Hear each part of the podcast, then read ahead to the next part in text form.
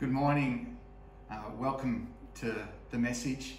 Uh, last week we looked at the topic, uh, the God of hope. And um, I pray that that was a real uh, helpful uh, word for you in this season where so many things appear hopeless uh, on a large level, and for some people, up close and personal, and on a, on a micro level, at their level, at a personal level uh, when things come crashing in and things surround us, uh, hopelessness can be like a disease that takes over us. And I want to uh, talk to you this morning about putting your hope in uh, and building on this idea that if God is a God of love, God is love. And God is also the God of hope. And uh, He puts His hope in us. And I've got these uh, glasses filled with things to talk to you about later. Uh, I just want to read to you again from Romans 15 13. It said, May the God of hope fill you with all joy and peace in believing. There is this relationship between hope and faith, and we're going to talk about that today. So that by the power of the Holy Spirit, you may abound in hope. And my, my hope for us all, my joyful anticipation, my confident expectation is, is that God's hope is going to increase and it's going to overflow in you as you put your hope in Him. And so uh, we learnt last week that hope is that uh, joyful anticipation and confident expectation. Um, that and it's different from the world's hope. Uh, it, you really can't put your hope in anything in this world. Only God gives a, a hope that has a has an assurance has a certainty that we can really count on. Um, the word hope can be used like uh, I have hope. It's, it's like something you possess. Uh, the word hope can be uh, if you don't have hope, then you don't, you know, then I'm, it's hopeless. I, I, I don't have any hope.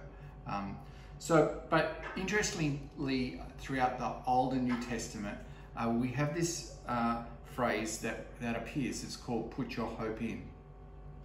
And I, I'm going to read you some of the scriptures, uh, starting with Psalm verse 42. I'm reading from the NIV. Uh, Psalm 42 verse 11 says, Why, my soul, are you downcast? Why so disturbed within me? Put your hope in God, for I will praise him, my Savior and my God. And you know, I love the Psalms, how it tells us to instruct our soul. It tells us to, to do things. We speak to ourselves, we speak to our soul and instruct it to obey the Spirit of the Lord. Psalm 147, verse 10 and 11 says, His pleasure is not in the strength of the horse, nor his delight in the legs of the warrior. The Lord delights in those who fear him, who put their hope in his unfailing love. And so we see this connection.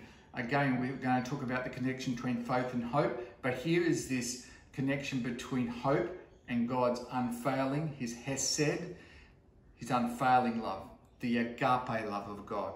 And so we see um, what Apostle Paul was getting at in 1 Corinthians 13 when he said, um, These three live on, remain, abide faith, hope, and love. And the greatest of these is love. It's like the, the umbrella over which we go those things. Isaiah 40, verse 31 says this, but those, and I, I love this verse, um, I've often quoted this verse, but those who hope in the Lord will renew their strength. They will soar on wings like eagles. They will run and not grow weary. They will walk and not be faint.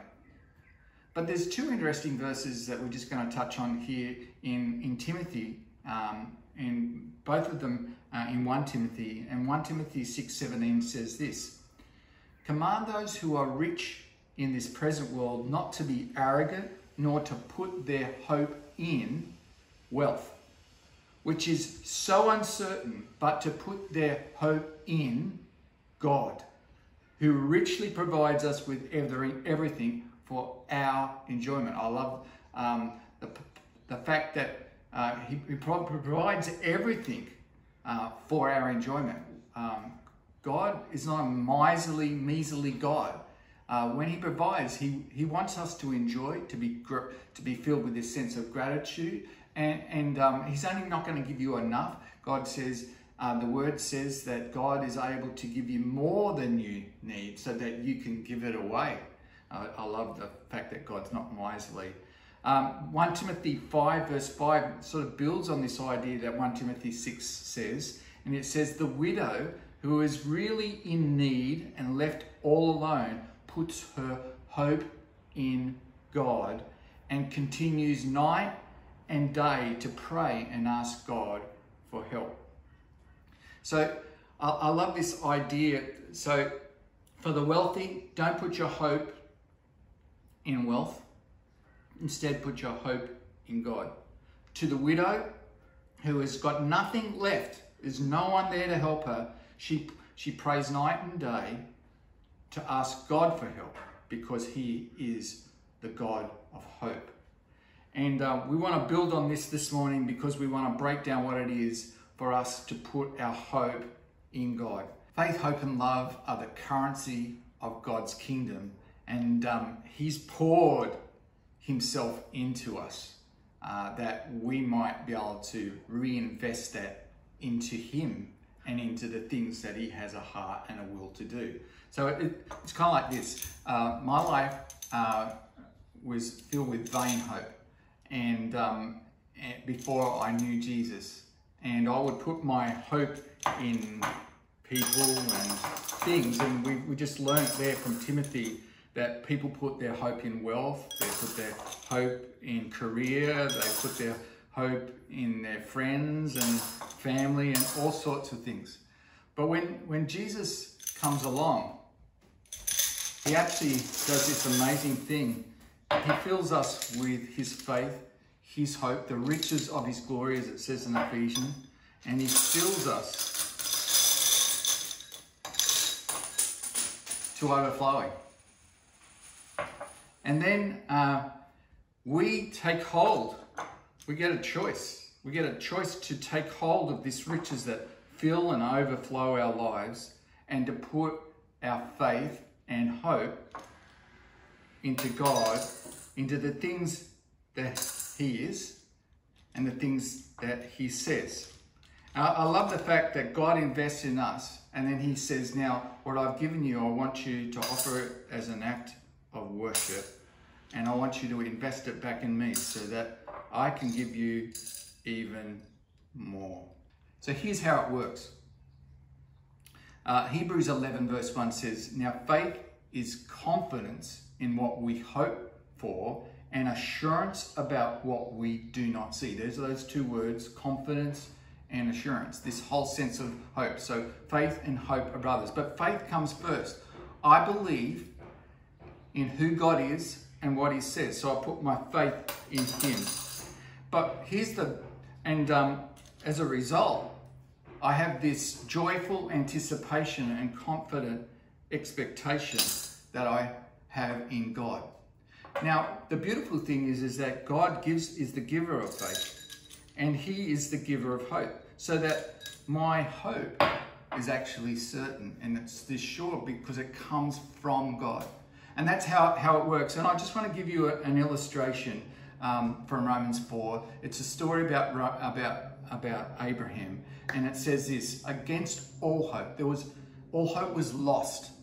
Uh, Abraham in hope believed. So there's these two words, hope and belief. Hope and faith. Uh, in hope. He believed um, and so became the father of many nations, just as it had been said to him, so shall your offspring be. Without weakening in his faith, he faced the fact that his body was as good as dead since he was about a hundred years old, and that Sarah's womb was also dead. Yet he did not waver through unbelief regarding the promise of God, but was strengthened in his faith and gave glory to God, being fully persuaded that God had power to do what he had promised. The word hope is not mentioned in Romans 4 18 to 21, but it is described in the last part of that passage when Paul says this But Abraham was strengthened in his faith and gave glory to God, being fully persuaded that God had power to do what he had promised. This fully persuaded. He had hope. He had a joyful anticipation and he had this confident expectation that what God had said, you'll be the father of many nations. From you, a son will be born. Even though the circumstances that faced Abraham were screaming, this is impossible.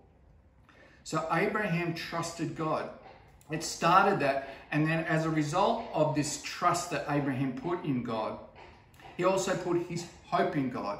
And then this beautiful things come back. There's an increase in faith that comes to Abraham, and there is this hope that comes into Abraham that despite the reality of him being almost 100 and his wife being 90 years old, God would deliver on his promise. Uh, people, we are all facing every day certain situations where we have to, to trust in God. We have to put our faith in God and we have to put our hope in God. We don't put our hope in other things. We don't put our hope in other people. We have to make a choice to put it, to invest our trust, our faith, and our hope in God. And as we do that, the promise is, is that God fills us with more faith and He fills us with hope, a joyful anticipation that comes from God. It doesn't come from me. I'm not pumping myself up. It's not positive thinking. This is a faith and a hope that comes from God. You know, I was thinking, thinking about what uh, putting your faith in God and what putting your hope in God looks like in our context, you know, in something that we might be able to relate to. And I was thinking back to the fact that New Heart came out of Rochdale and Rochdale came out of Mount Gravatt Baptist um, back in the 70s when a small group of people were sent out from Mount Gravatt Baptist as an act of faith to go and to uh, start up a church in the new, the then new Rochdale South Estate. And um, I was thinking about that and how that about 16 years ago, God put it on our heart to, to do startup churches. And we hadn't, as a church, up till that time, done a startup church. We'd been planted out of a startup uh, as a startup, but we hadn't done any church planning or starting up churches. And but there was this sense agreement amongst the leadership, and we shared it with the church, and we said yes. But then it was years before we actually did something about it. But still, this this faith in us and this hope, this expectation that one day we would start a new church. And then uh, we had the Karenni join us, and then we started a congregation in Logan um, and we started a startup church there. It's now over over 120 people, men, women, and children, people coming to faith, people being baptized. And also Balmoral five years ago, where we started from scratch with a pioneer team down there. It started with putting our faith in God, and people gave money, and we, we renovated the Balmoral building.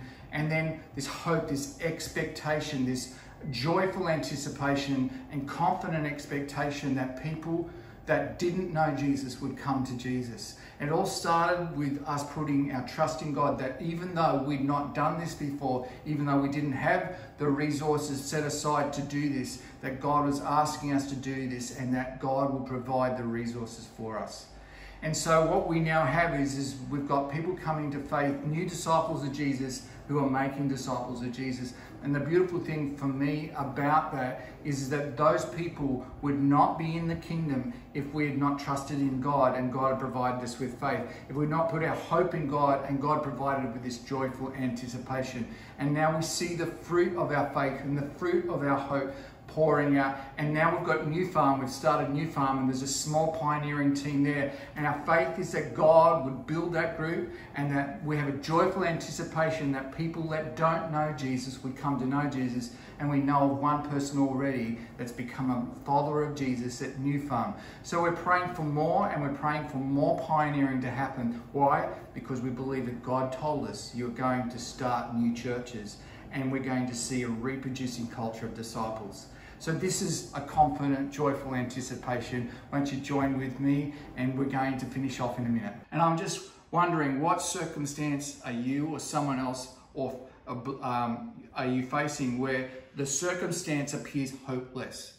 Well, I, I tell you that the Romans 15 verse 13 tells us that, that God is wanting Uh, he is the God of hope, and He wants to fill you with the power of His Spirit that you might abound, overflow, and be in excess of hope for you, for your circumstance, for your family, and for those who you encounter who are hopeless, who are not filled with hope, who are not hopeful. And your life, your hope is going to be an indicator of faith in this world, which is filled with hopelessness. Your faith and your hope are going to be like a shining light that draw people to God because He is the only one that can give that kind of hope. As you get into your groups this morning, I want you to talk about circumstances where you have had to choose to trust in God and put your hope in God, and how God rewarded that by giving you more faith and more hope, and how that impacted others.